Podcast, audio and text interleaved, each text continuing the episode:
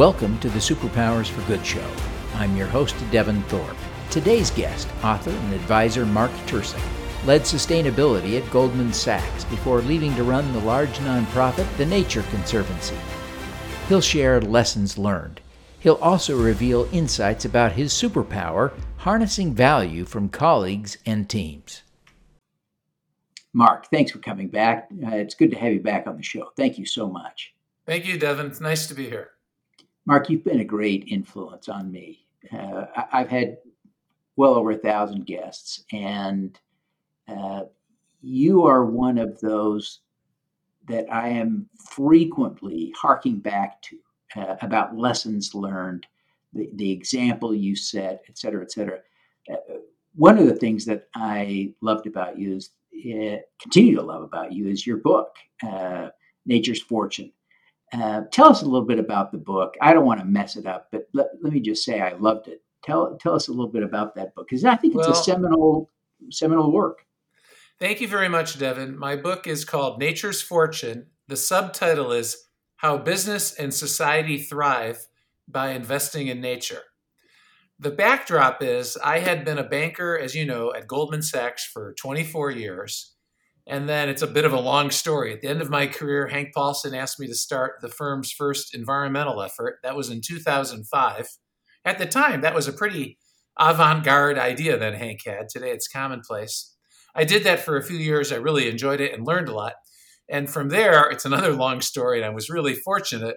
Uh, I managed to become the CEO of the Nature Conservancy, the nature, the great Nature Conservancy, the one of the world's great nonprofits, the biggest environmental nonprofit. So um, I show up at the Nature Conservancy. One of the reasons I was so excited to work there is it looked to me from the outside kind of like the Goldman Sachs for nature. Of course, we never described ourselves that way. That wouldn't have been popular. But it was an organization, by, by that I mean it was an organization of entrepreneurial people who were collaborative and tried to make deals happen, all with the goal of protecting nature. So it reminded me of, of an investment bank, if you will. So then I show up at the Nature Conservancy and like, what are we? What what new initiatives would I be in favor of?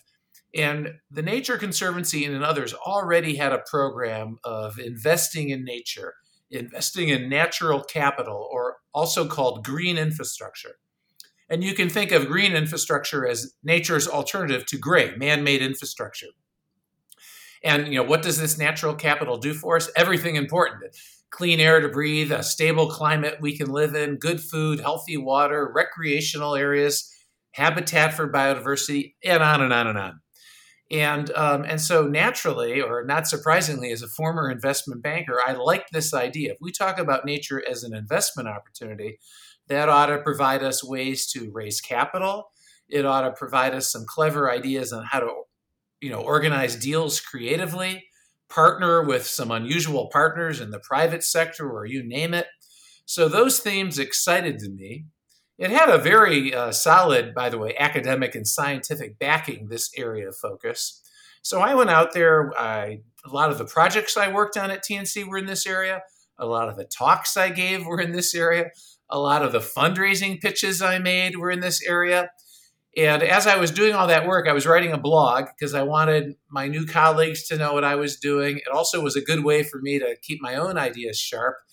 And then I had this notion hey, this could be a book. Um, and I was right. Um, everything lined up. My background as an investment banker was appropriate.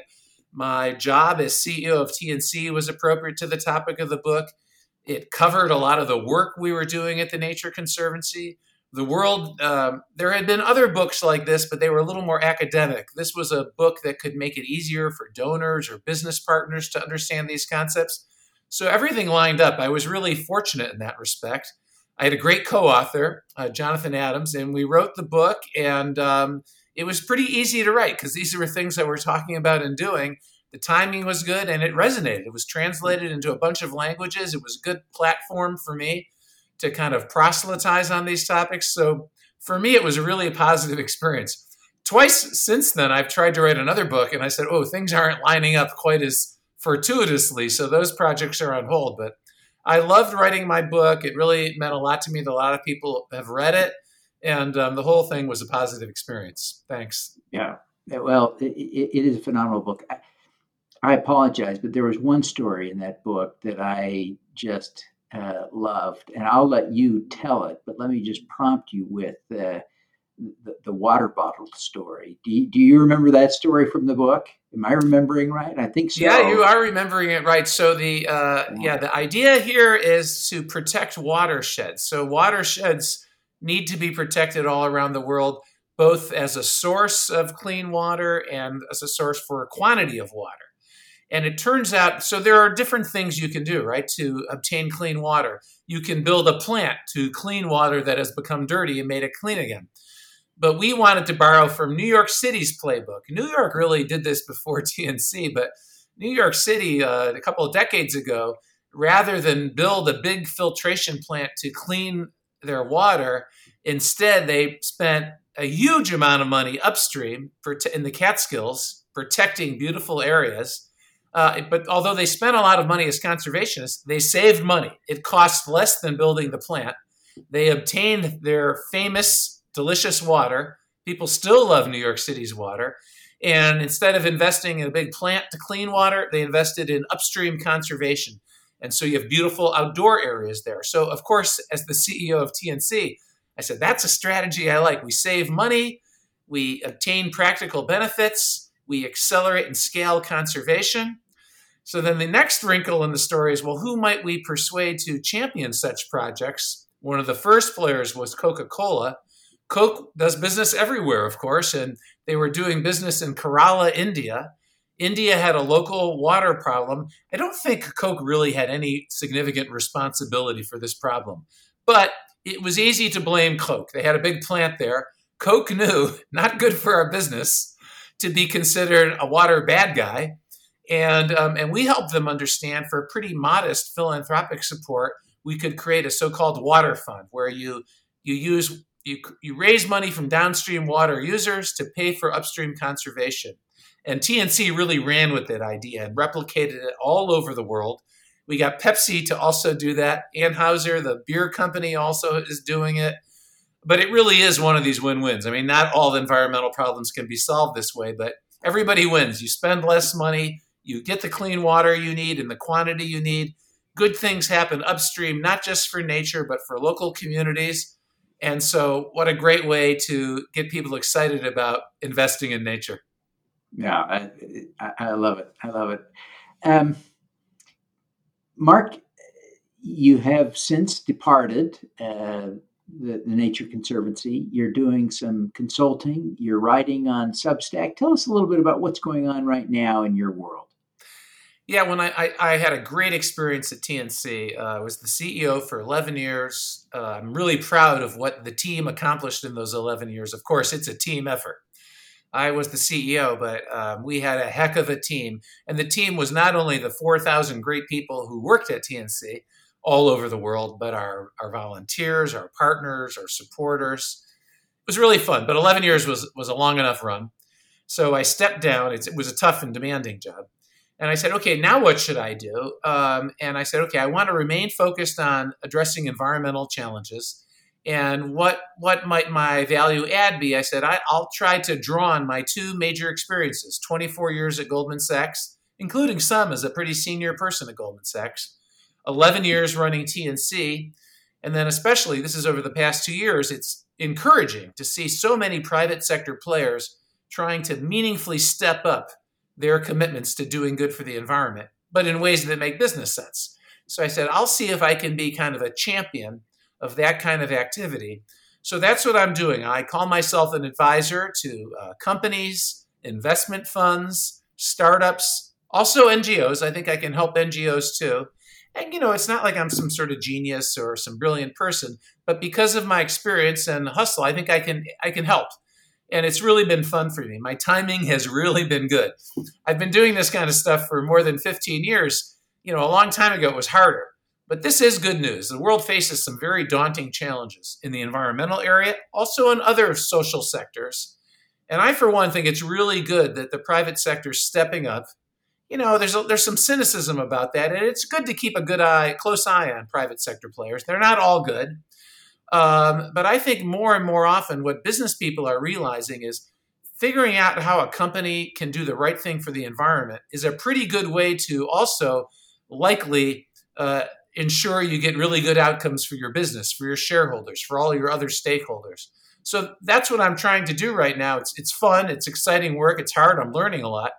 And then yeah, I write a newsletter every two weeks on Substack uh, called The Instigator.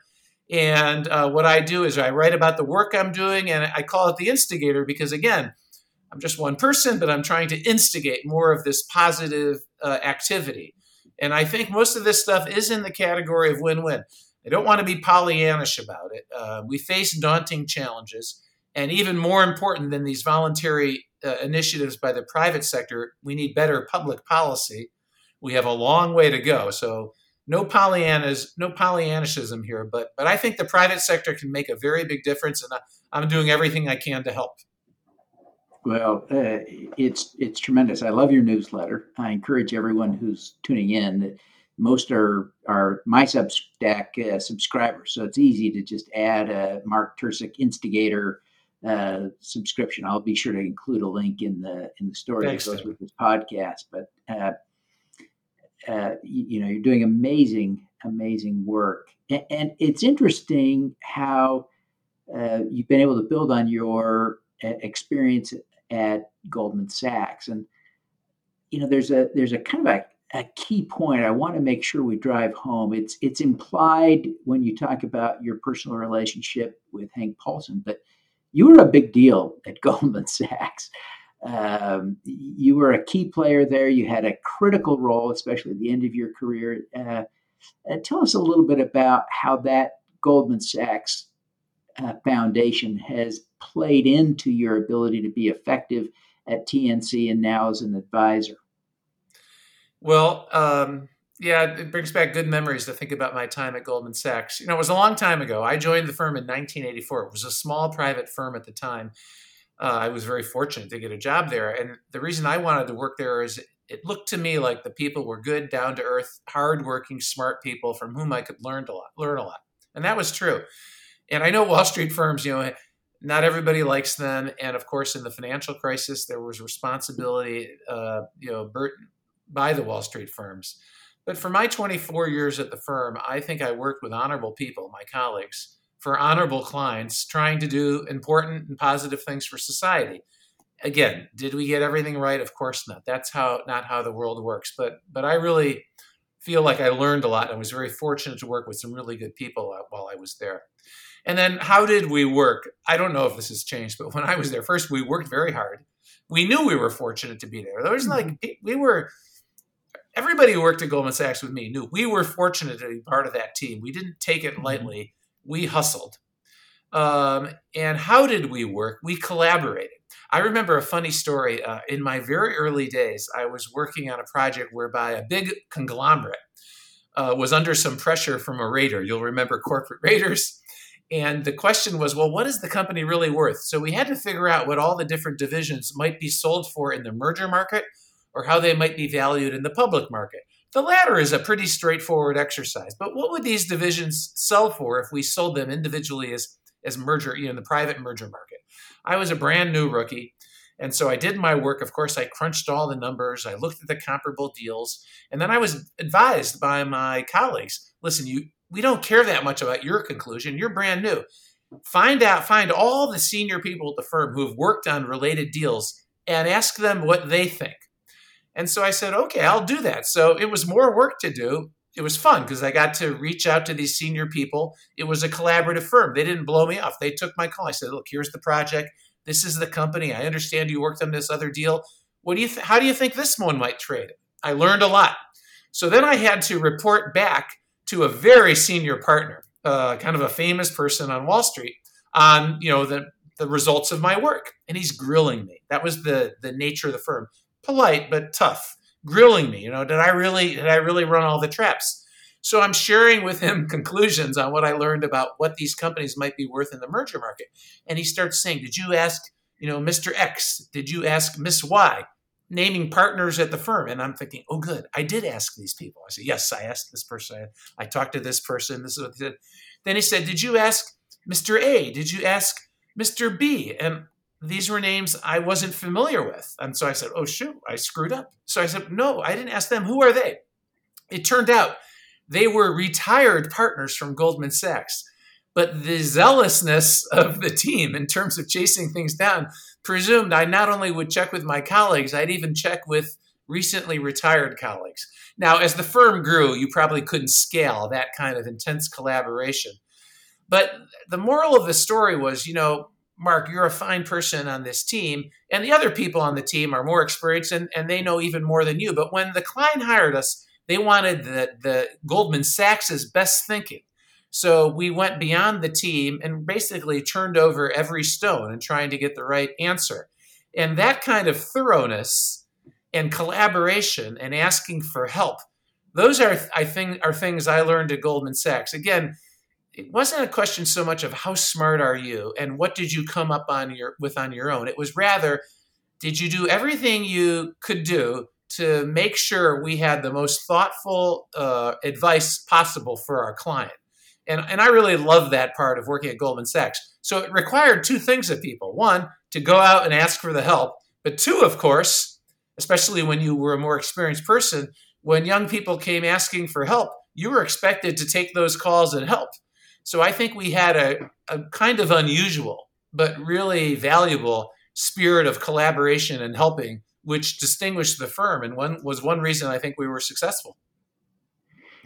As you think now about your experience at TNC, especially, but elsewhere since, how has how have you applied those lessons about collaboration and, and uh, thoroughness to your subsequent work?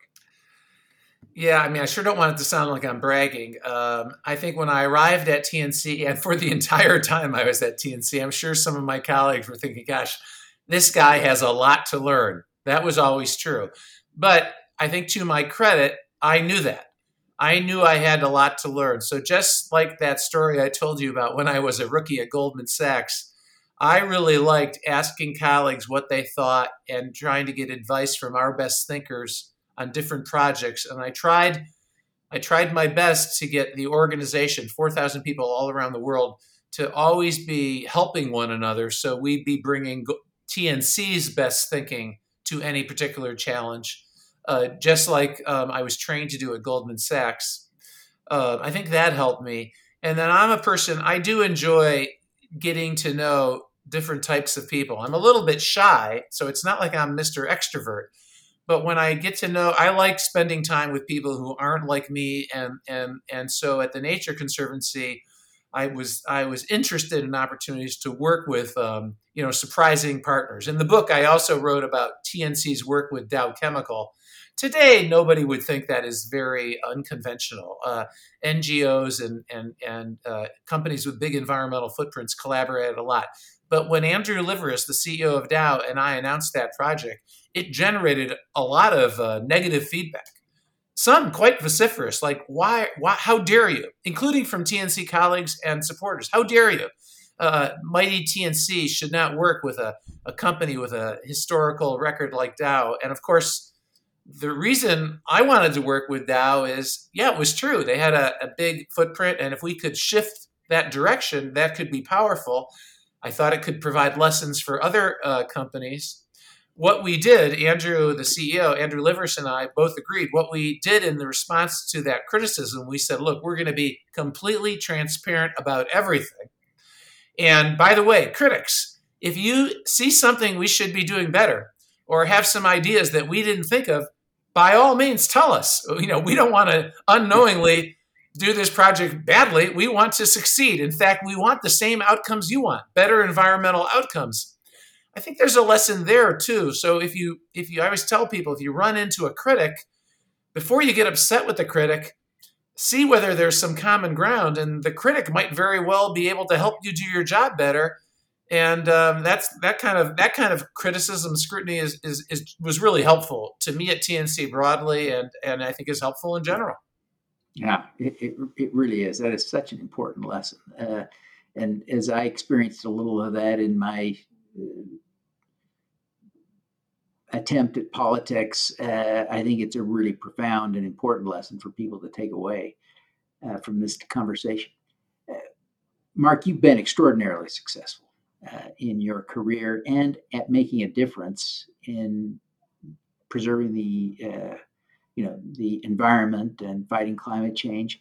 As you think about and reflect on the impact you've had, the good you've done, what do you see as being your superpower? Well, uh, I'm hesitant to use the word superpower. Um, I, I mean, I'm, I'm proud of the stuff I've been able to accomplish. It's all been done with great teams at great organizations, by and large. So there was always a team effort behind it. And so perhaps the, the smartest answer and the most honest one would be I think I've done a pretty good job of um, harnessing what my colleagues and my teams can do to uh, ensure the best outcome. And I probably did learn that in my rookie days at Goldman Sachs. I want to add, though, that uh, I don't always get it right. You know, at the Nature Conservancy, um, one of my friends is Marshall Goldsmith. He's a kind of famous famous executive coach. He he was not my executive coach, but he helped me in connection with some Goldman Sachs projects and, and, and situations. And we stayed in close touch. And and we were talking once when I worked at TNC, and he he sensed that I was having some challenges, and I was. It was a hard job, uh, of course. And so he volunteered to do some pro bono coaching for me. And so he went out and spoke with all my direct reports and my board members.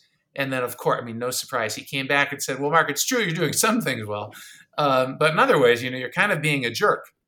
And um, and one of the, one of the things he helped me understand even though I think I am a person who knows how to harness the ability of a team, I'm not always a person who listens well.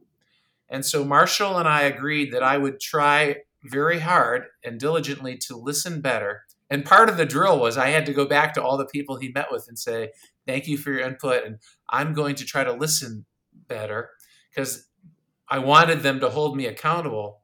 And I improved. So that part of the story is good. But but there are a lot of instances where I, I look back and I say, boy, I could have listened even better.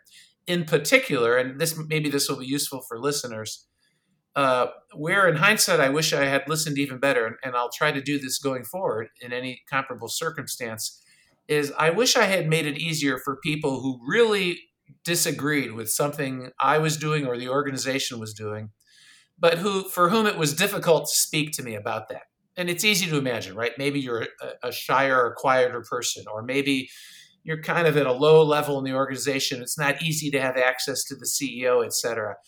Looking back, I think I missed some valuable input, therefore. And so um, I would say superpower, I think I'm pretty good with my teams. Area for improvement, listen better, and in particular, make a real effort so that it will be easy for people who strongly disagree. They may or may not be right, but you should make it easy for them to be heard. And I don't think that's easy. I think it takes some real extra effort and you know intention. That's uh, really an interesting thing uh, to, to, think about. I, I, I want to. I'm intrigued by the whole listening and uh, uh discussion, but I, I want to focus uh, on the positive, on your strength. And I think that the counsel you've given us on on listening is just incredibly important. But I don't want to skip over the fact that, that what you've been able to learn to do, you, you attribute it in part to your Goldman Sachs experience in harnessing the power of a team. How has that translated into positive outcomes at the Nature Conservancy, even at, at, Goldman Sachs, especially in your environmental work there and and since. Even um, like the things that personally I'm very proud of that we did as a team when I was at the Nature Conservancy, like NatureVest. We created this very innovative unit to um, raise capital from investors to lever up the donor capital that TNC had. It's right out of the Finance 101 playbook. It's it may sound obvious, but it's actually an extraordinary thing for a nonprofit to do. And I still don't think any other nonprofit has, has done it as successfully as TNC continues to do it. So, and we got a lot of we got some tremendous transactions done that way. We did a deal. Um, we bought a couple, like almost $400 million of really precious land in Montana and Washington.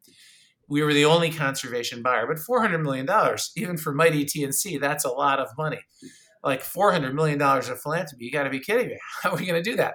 But we had to do the project. And so through the NatureVest effort, we raised 90% of that funding as senior debt. In this case, with a 0% interest rate, obviously from a, an aligned party. We raised 5% as subordinated debt at a very low interest rate, 5% from donors. So if I were pitching you, I could say, Devin, for every $5 you donate to this project, it will be levered up with $95 of low cost capital. Or another way to think about it is we did an LBO for nature. Like it's a cool idea. We were private equity uh, tycoons in behalf of nature. That's the kind of stuff NatureVest did. So I'm really proud of it. The reason I tell you this story, though, is the idea for NatureVest wasn't really my idea. Um, I had colleagues who wanted to do stuff like this. I had donors. Um, I had board members, and of course, we didn't. It didn't come like a lightning bolt either. We did some intermediary steps. Like when we first started talking about this, I had the idea of why don't we have like a money market fund instrument where we'll tell our, our supporters, hey, instead of buying a money market fund, buy, we call them conservation notes. Instead, park your money with TNC. We're a good credit. And if you would, give us a little break on the interest rate. So we raised a lot of money. It was pretty innovative. We raised a lot of money, and, and you could do one, three, or five year terms. Most people chose one year, just like you would with your money market fund. And so we raised this money. And then our, our, our CFO said to me, and others said to me, Mark, congratulations on your clever little idea, but we don't need one year money. We need money for long life projects. So it wasn't quite right. It was a good start. And we had other things like that.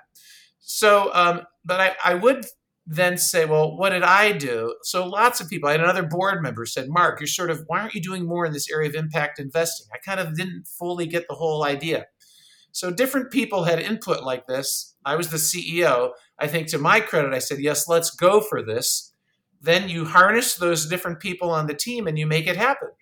And probably some people think life's unfair because then I was the CEO. I was named the board chair of NatureVest. I, I hope not, but maybe some of those people on that team say, hey, how come that guy gets all the credit? I mean, that's a little bit of the way organizational life goes some time. But anything that happened at TNC while I was the boss, and if it looks like I got the credit, I promise you there was a team behind it. I think some people are a little bit too hung up on showing how smart they are. And um, therefore, they're less interested in those other people's very good ideas. They want to do it their way too much, to, to too great of a degree. It's probably true, truer for them that they deserve more of the credit. They did it more their way. I think it's more likely truer in my case that we did it in a better way because I was okay ego wise for sure, letting everybody have all that input. Um, I was eager to have it. So, you know, it takes a kind of a humbleness, I guess. I don't know if people would call me humble, but I can't emphasize how much, how important this team stuff is. Now, if you think about all the really complicated challenges we face today in the public sector and private sector stuff, the kind of work I do, it's all so complicated. Nobody can figure this out on their own. You need you need teams and you need diverse teams. Like Larry Fink at BlackRock's one of my heroes. He's a friend of mine but I know him because of his work. He's been a great champion of impact investing. He's the biggest institutional fund manager in the world. He's really used his bully pulpit to push investors to think harder about addressing environmental challenges. And you know, with that comes a lot of flack. And he's I, I, he seems to shrug the flack off. Good for him because he's making yeah. people think hard about new stuff. But he doesn't do it all by himself. He gets it. That's how I got to know him. He met me and he said, Hey, maybe you'll have some good ideas and your organization will have good ideas for me. And wow, does he hustle? He's out there, dinners every night, talking to people. And he's another person who I think understands. He's a very intelligent man, of course, but I think he understands to do important things, you need to harness diverse people's input on a team like basis. So that's the kind of point I'm trying to make. Yeah, yeah, I think that's that's profound. So you you developed this skill in part at Goldman Sachs, and you shared with us kind of how that learning experience happened as you were reaching out, you're challenged to reach out to your colleagues and ultimately to former colleagues. Um, how would you encourage other people to develop this skill. I won't say younger people because some of the people that want to develop this ability are older than you. Uh, you know, they, they yeah. still want to master the, you know, be like Mark principles uh, in their life career to have more impact. What, what's the what's the key? I think I think the the application is is well suited. You're right, not just for young people, but for older people. And indeed, I hope if there are are more experienced folks on listening to this conversation, they, can definitely do the kinds of things I've done, made these transitions. I'm not really that special. Maybe I've had a lot of good fortune, but I'm not really that special. I, and and I think for younger people, it's a little bit easier to ask for help you know, there's less ego. Of course, you need help. You're young. You're a rookie. It's not as easy as you get older, and I think this is a mistake that older people make, and I make it too. That's why I know this. But you've got to let go of that ego. So in my current work, so I mean, I was doing similar work when I was at TNC, but I had 4,000 people who worked for me at TNC. I could get a lot of great help. Now I'm more on my own, but I still need help.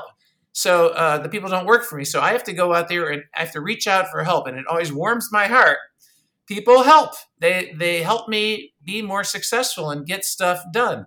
And then of course, it's a two-way street. I need to remember that and remind myself because then when people come for me, hey Mark, can you help? I've got to do my best to, to pay it forward. But that kind of back and forth can really unlock uh, opportunities. And for older people who want their second or third career to be a different kind of career and maybe where they give back more, I think that will likely be an important ingredient. So please don't be afraid to ask for help.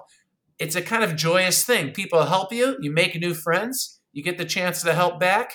It enriches your life in addition to making you more successful. Now that's uh, that, that is really helpful. Really helpful. I have a good uh, story about that. Can I tell you? Oh, please, story? yeah, yeah, yeah. Share this. This, this I love to tell this story. Um, one of my duties, of course, at TNC was, of course, to be attentive to and get to know our, our volunteers and our, our donors and supporters. And at TNC, a lot of them are senior people. Um, and so, for the first time in my life, really, apart from relatives, I had a lot of friends who were in their 80s, even their late 80s. And often these events would be organized on like social bases, dinners or receptions. And my wife, Amy, would go to them with me. It was really fun for both of us. And Amy and I noted on our way home from these events, we would often say to one another, you know, uh, Frank there, even though he's a pretty old person, like think late 80s, he's one of the most youthful people we know, energetic, interested in others. The reason I think is he he and others like him, they found the secret of a long, joyous, happy life. Find a cause that you care about and get to know people who can help you make a difference in that cause. So some of these people uh, they wanted to be important in the environmental space in whatever the way they could. Uh, that required them to spend time with younger people, to ask for help, to stay highly engaged. And by the way, when you're doing that kind of stuff, you quit worrying about yourself so much. You're worrying about something bigger and more important. And, and these people, they're happy, they're engaged, they're having, they're living great lives. I don't see why anyone can't choose to do that. Wow, that's it's brilliant, brilliant. Uh, I, profound story to end on. Uh, Mark, before we go, would you take just a minute and share with the audience how you how people can connect with you? So so maybe it's social media, maybe it's email, maybe it's a phone number. You tell you tell folks what's the best yeah. way to to to connect. The best way for people to reach me is um, I have a website, marktercek.com. Uh, it's not intended to be like showing off or anything, but it shares with people. Like I'll put this podcast on it. So if people are curious what I'm doing, all that information's there. And my newsletter is there. You can access it there. The Substack link is there. Or you can just do it directly at Substack. And then through Substack, you can correspond with me, or you can send me an email at marktercek.org. Sorry, the email has a different. Uh, so my website's marktercek.com. My email is marktercek.org sometimes because of the work I'm doing, I can't, I find it hard to promptly keep up with everything. So please be patient with me. I also have discovered that LinkedIn is a really great social media site. I was one of those people who spent a lot of time on Twitter. I think Twitter can be useful. It does have, though, a real edge to it, which sometimes can discourage you. I find LinkedIn to be a really a, a very positive place to exchange ideas on substantive things. So I'm I'm happy to recommend LinkedIn to everyone. And I'm pretty active on LinkedIn, and you can reach me there too. And I post my newsletters there, but I, I post other stuff there too. I'll also, though, I want to emphasize I learn a lot uh, on LinkedIn, and I've made some very good friends. It's interesting. Back to asking for pe- people's help, etc. I've made some very good friends through LinkedIn, so it's it's pretty cool. Excellent. That's a, it's a great endorsement. Um, Mark, thank you so much for taking the time to be with us today. I, I really appreciate it. Uh, you're doing extraordinary work, and we wish you every success in continuing to help business become more environmentally sound, more environmentally good. Uh, because boy, the world needs needs that to happen. So thank you for that. And we wish you success at it. Thank you, Devin. Thanks for doing this podcast and your newsletter and all your great work too. It's very inspiring and and thanks to your followers who listen today. It's it's been a real pleasure chatting with you. Thank you very much. All right. Thanks, Mark. Let's do some good. Thank you for tuning in to the Superpowers for Good show. Twice each week, we host changemakers who share their impact, insights, and superpowers don't miss another episode. Subscribe today at superpowersforgood.com. That's superpowers number 4 good.com. Be super empowered. Get your copy of the book Superpowers for Good as an ebook, audiobook, paperback, or hardcover edition via your favorite online retailer. Interested in having me speak to your company, organization, or association? Visit devinthorpe.com. Then let's talk. Now, keep using your superpowers for good. Together, we can reverse climate change, improve global health, and eradicate poverty.